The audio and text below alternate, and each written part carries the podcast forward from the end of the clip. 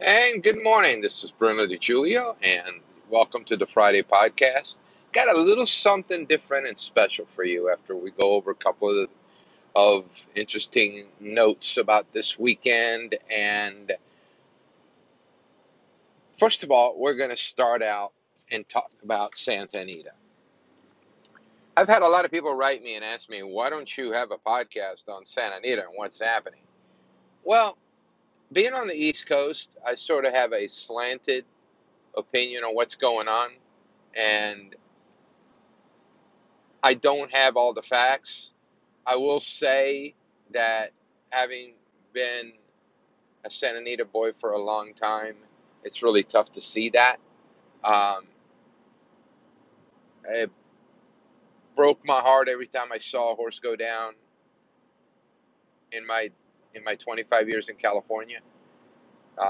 This is not new. And it's just been compounded by a lot of different ways. The only thing I will say, anytime you involve PETA and you make them part of the process, and part of the equation, you're going to lose. And that's just my thought. The worst thing that could happen has happened. And maybe now we can hit rock bottom and move up forward. So we're offering Santa Anita today. I'll be watching. If you listen to my words very carefully, it's exactly what I mean. I'll be watching.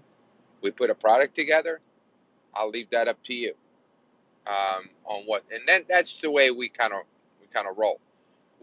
We want you to make your own mind up. We want you to have your own opinion when it comes down to the races.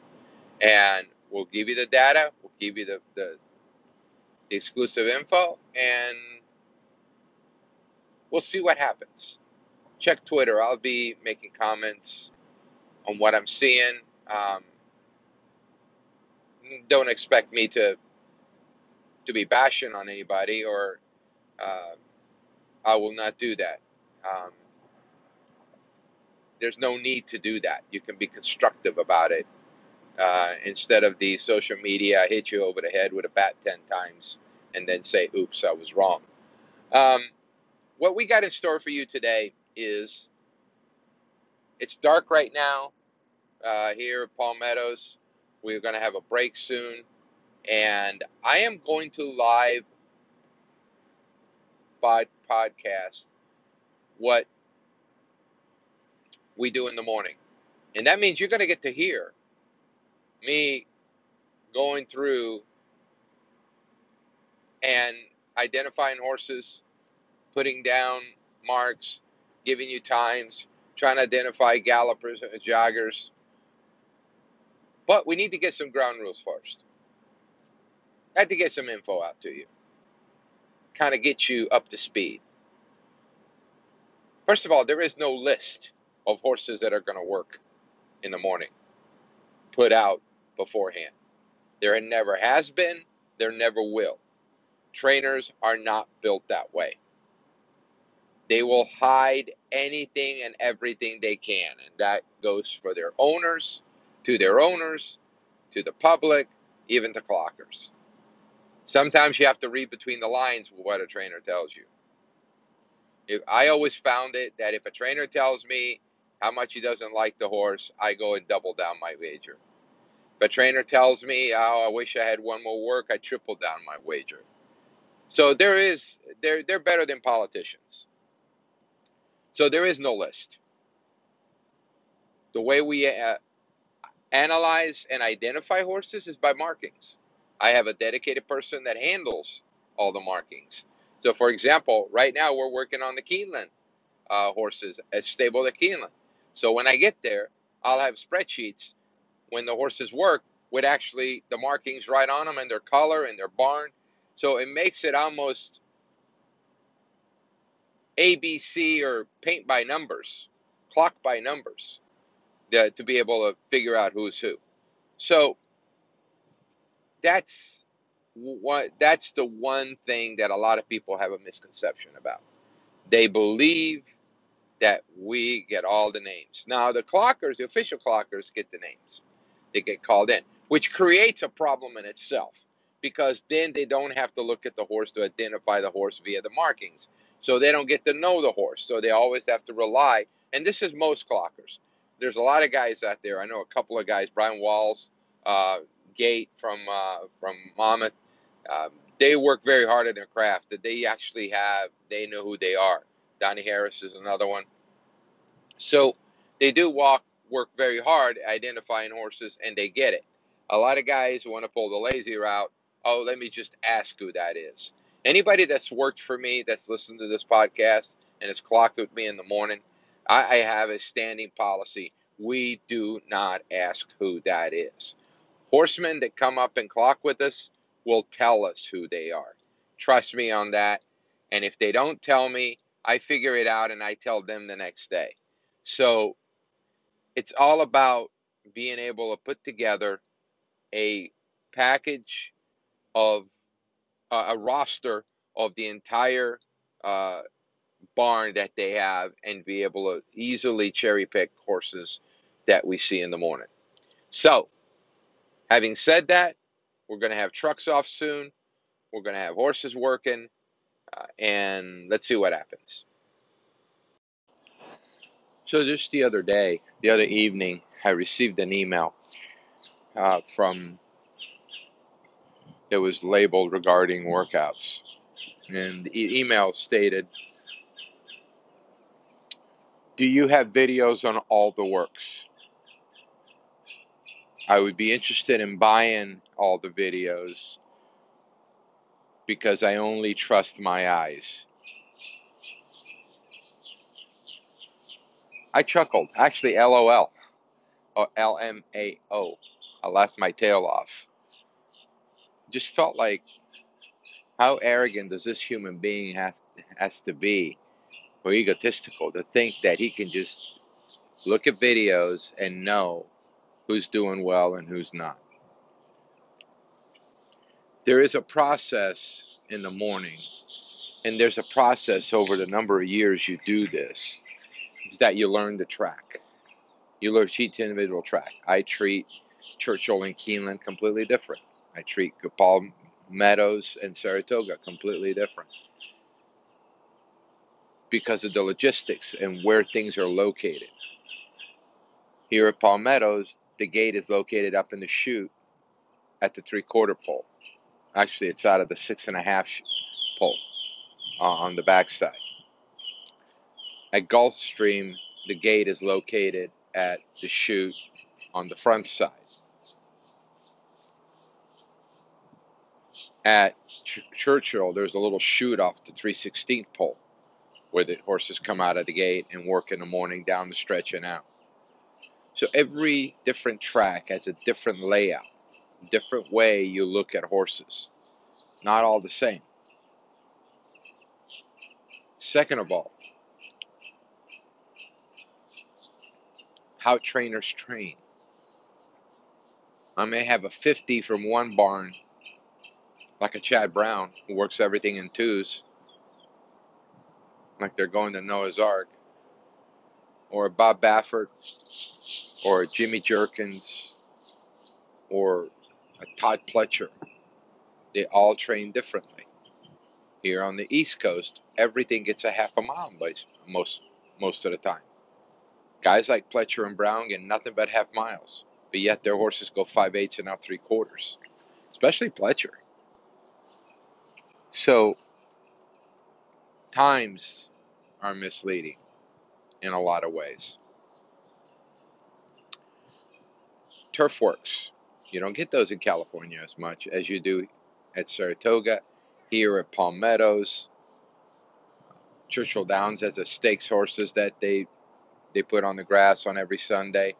So understanding each individual track and understanding also the little nuances of each individual training facility. For example, when you look at turf works here, they're done at different levels and different rings of the turf course here at Palmetto's. You're talking about one day the Dogs can be at 12 feet, which promotes fast time. To an, like right now, they're about 48 feet out. You get, sometimes they'll put it out 90 plus feet out. Now that creates a different arc that these horses have to go and gallop through the go through the turn. Also, that means the farther the dog's out, the more turn there is for them. So it really does play havoc on time. So you can't compare a turf work this week with a turf work next week at the same time, a week later, because they're different set of different rings, different dog settings. So then you get the one. I'll never forget the story of Steve Askin, you know, putting a tweet out one morning how this George Arnold horse might have been the best 3-year-old. He worked 59 on the turf when everybody was working 105. And I had to tweet back to him and say he was the only horse to work along the rail. Everybody else was working at around 90 feet wider on the turf. Of course, I got no response because he ended up looking like a jackass. Surprise, surprise. Yeah, I just called him one. So it's one of those situations that you kind of have to have a working knowledge of what these tracks are, what these trainers do, how they train, and what those times mean. A minute flat here at Palmetto's, it's 58.2 at Santa Anita. Track conditions. The track is probably the most important part of the whole equation and puzzle here in the morning. And understanding what you have in front of you goes to analyzing the works to its full extent. For example, this morning here at Palmetto's, we got a shower. This track thrives on having water in it. It's a very sandy track like Gulfstream. More water, the more firmer it is, easier to get a hold of. Less water, it becomes a sandy beach. Horses just can't get a hold of it. Just like you wouldn't be able to get a hold of a really sandy beach, walking across of it without, even with shoes on, makes it even worse.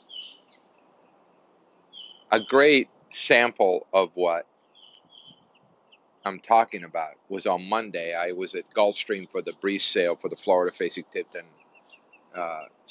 Gulfstream sale, 2-year-old in training. And the track was rock hard.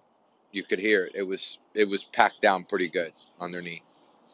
The first set was really, it was normal. Second set was okay, but as the third set came up, and they don't go from hip 1 to hip 88, they're staggered. So you don't know what you're getting in each set. And by the time the third set came around, it started getting warm. The sun was beating down on the track. Water evaporated quickly out of it, and all of a sudden it's a beach. That third set was slower than the first two sets. But if you're watching the video Breeze replays, you don't know which set that horse went in. So understanding and knowing what that track was for that third set is important. There was a hip 95, a Candy Ride colt that galloped out tremendous. He was bought by Narvik International, I think, for $450. He was one of the better horses in the sale, but because he worked 10 and 2, 22 and change, a lot of people didn't take him out going 34 and 2. They missed it, and they didn't look at the track as being different. On the other hand, track officials in Fasig-Tipton realized that track was slowing down. Riders were giving them feedback. So what they did for the fourth set, they doubled the water, and they made the trucks go slower. So all of a sudden, more water was all over that track. And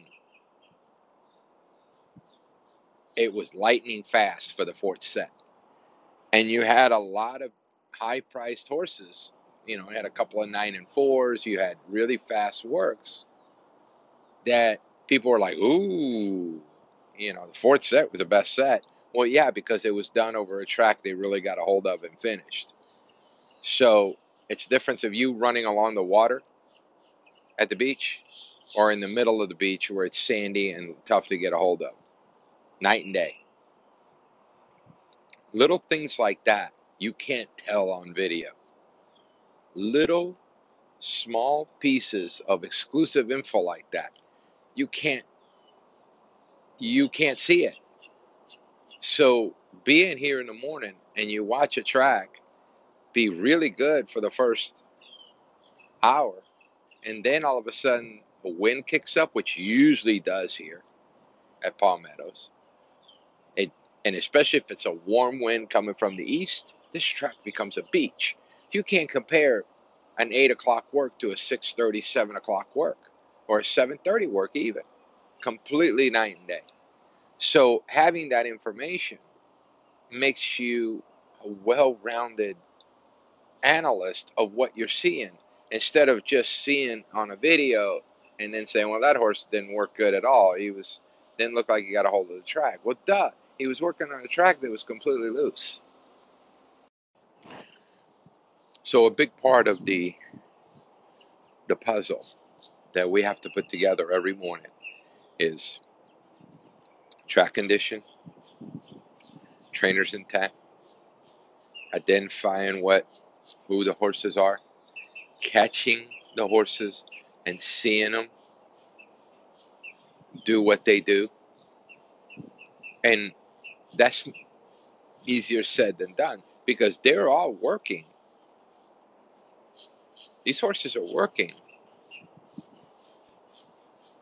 all at once. It's not like they go one by one. That's another misconception. Oh, they just go one by one. No, they don't. They're pretty much breaking off from every pole, out of the gate, turning for home. And you're picking them up, and you have to assume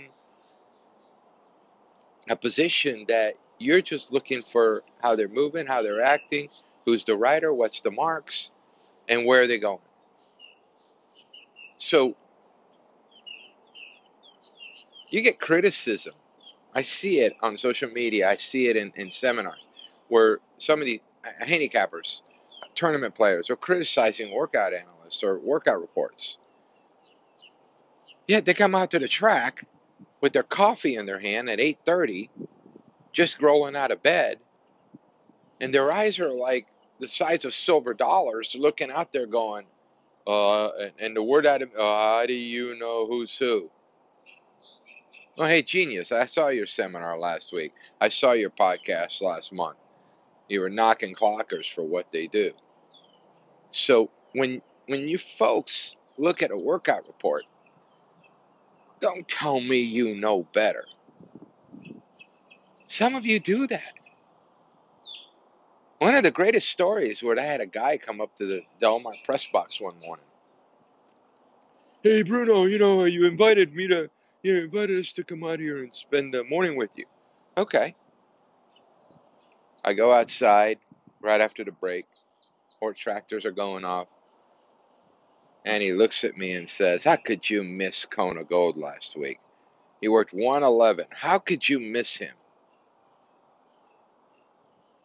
And I just looked at him and said, he worked at 4:30 in the morning, in the dark.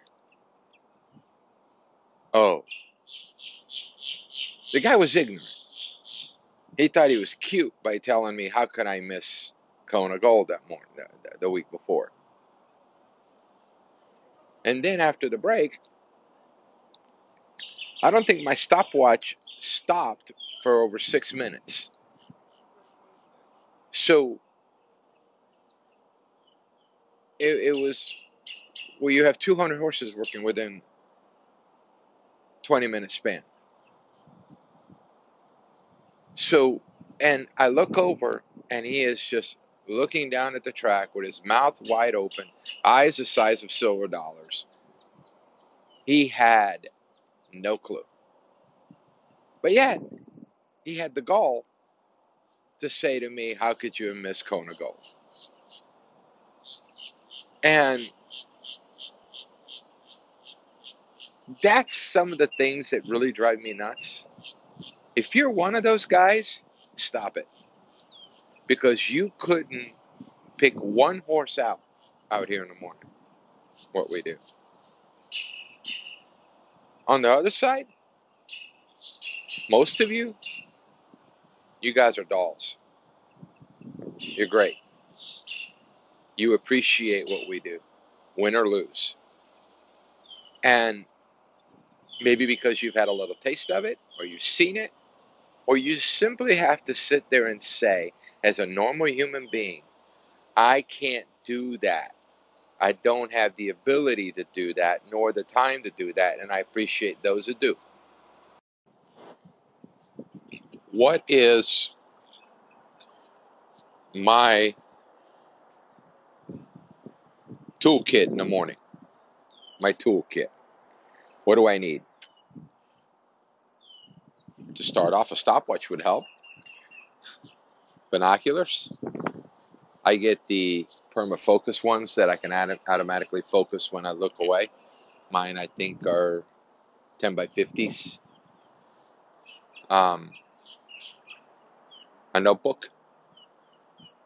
I don't record, and then because then you have to, if you have 4 hours of clocking in the morning like in Saratoga, or 5, you have 5 hours of tape to take off. That's a lot of tape. So I do everything shorthand.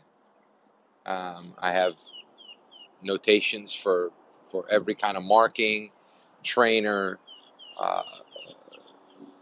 So everything is done shorthand on a notebook. I buy a tool notebook, TUL, that has pages that you can fill in, take out, makes it. And plus, I have a yellow pad that I can put little notes on there that I can transcribe later for other things, for such as track condition, or if I see a galloper, or something that information that I need to write down aside from my notebook. You have seen pictures of my notebook before. So I have that. I have a little desk that I can prop up anywhere. Like I have a little desk that goes into here on like the railing in the third floor. So I have my own little desk with my little chair. When it gets really cold, to bring a blanket, you know. So my toolkit is basically writing instruments, something to write, a notebook that I use with all my notes in it, and just having my own makeshift office that I take with me when I go to the track. So I do have a toolkit that I take everywhere I go. I also bring my food, my drinks, you know, for example, my coffee or my supplement drinks and stuff that I am going to snack on. Because, like, for example, at Saratoga, we start at 5:30 in the morning. We don't end until almost 11 every morning. That's 5.5 hours. I mean, you start having breakfast, and after that, you go for lunch. So that's the toolkit that Racing with Bruno uses at the track. Another thing that people say is, do you figure out who's going to work the next day, and that way you know? Well, yes. The way we set up our spreadsheets, we can set up training charts for every horse. So I could set up a training chart, but if you got 200 horse work tabs on a given day, like I said, Saturday, you could print it out barn by barn, who you think is going to see it. But when you're out here, you can't be referring to every time a horse works, going and looking at your printed sheet. Because if you look down and you spend 5 minutes looking and figure out who that horse was, 10 of them just went by you. So you can't do that. You can't automatically just pull up a sheet, you know, and say, oh, this was the horse. You know, you missed half the tab. You missed half the tab doing that. So that's another part of it that a lot of people have the misconception is that you have time between works. And you're going to hear it soon as the tractors are on the first turn right now on the second time around. So they'll be off soon. And then today is going to be busy because yesterday we didn't have a whole lot. Tomorrow is going to be incredibly busy. But I thought today would be perfect to talk about it. And hearing it, once we get after the break, you're going to hear me going through my natural routine of workouts after a break. And you'll understand why things are the way they are and how it's such an art and a science of what we do in the morning rather than what people think is so easy, you know, when they look at videos. I'm a big proponent of watching movement. So when you're watching a video, if you understand mechanics of a horse, that can be really helpful. But understanding the mechanics is the issue. Understanding why a horse joints rotate the way they do and what does it mean and how does that affect that horse and what kind of class that horse has. You know, things like that. Things that most people, when they look at a horse, they can't tell. I love people that can't tell if a horse switches leads, but want to tell me how much they like the horse. All right, here we go now. As we promised, horses are out. I put out a couple pictures on social media, and I'll have one attached there with the horses coming off the gap, ready for the break. It's like a cavalry charge. I already have a team. It looks like of Oscar Gonzalez, OMG, that's already set to go 3/8 of a mile. I've got a number of horses just came up underneath the knee, probably going to the gate or about ready to work, including a Stuart Simon who's got both fronts under. That means they're white underneath the ankle around the coronet band. I've got this OMG team I just picked up from the 3/8. They're working 3/8 of a mile. The darker bay on the bay on the inside has got a star and a strip down that shows up underneath the blinkers. And the horse on the outside has got both hind ankles over the ankles, white. And they're going to go 3/8 of a mile. I don't have anything out of the gate yet. I will probably shortly as they get horses come up through the back area. 36-2 on that Oscar Gonzalez team. The inside was a little bit better, looked a little bit more seasoned. And they're going to gallop out past the wire, finish out past the wire in about 49 flat. So we've just noted that. The inside horse going a little bit better on the gallop out. He's going to gallop out 5/8, as most of the OMGs do. He galloped out 5/8 all the way out to the 7/8 ball in 1:03.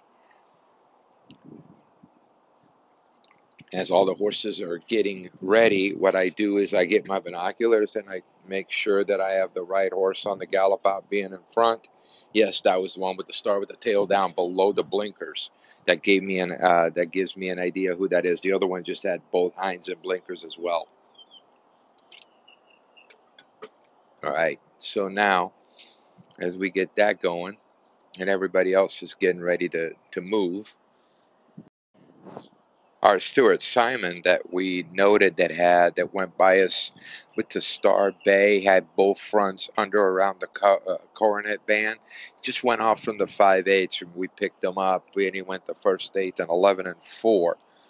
And let's see, we have anything else? I haven't had anything from the gate so far, which is kind of interesting.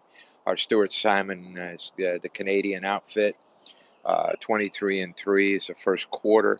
We're going to have another. We're going to have a half that's about ready to go off now from the pole, and we're picking it up now. So now we have two horses on our stopwatch. I have this team at the this single at the half on a 36-4 split.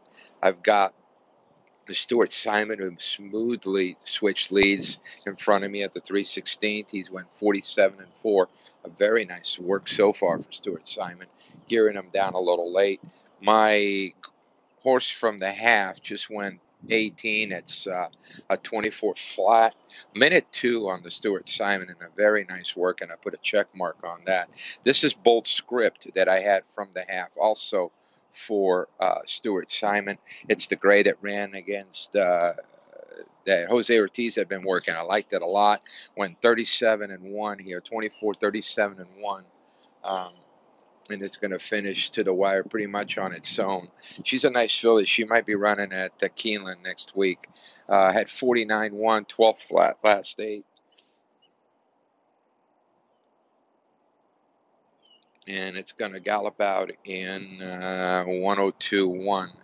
So very nice, easy move for Bold Script, right behind the other Stuart Simon stablemate. I've got a Catherine Day Phillips that I just picked up at as a chestnut, and I just picked it up at the 8th pole. And here's a Chad Brown team of a chestnut stripped down with a dark gray working popping off. And I got another horse at the half-mile pole on a 15-3 split. I've got the Chad Browns finishing down the wire. I also have a Josie Carroll Bay No Marks, and I'm going to pick up at the wire. I'm going to give it a 26-1, 25-4 on the last quarter for the Chad Brown team, as I have a Wilkes that's rounding the turn that I picked up from the half. The Chad Brown team goes out in 40. I'll have to give you a split on that. That split on them was 14. I'd have to pull it. It's a Cassie, actually. I have a Cassie here that's finishing up. I had him from the half on a 15-3 split. That's a 53-16. That's 37-2 from the 15-3 to 53 split that I had it from the half, since I'm splitting horses off to catch them all. 106-1, which means that is a 50-3 for the darker bay Star Cassie that just worked. Josie Carroll was going easy.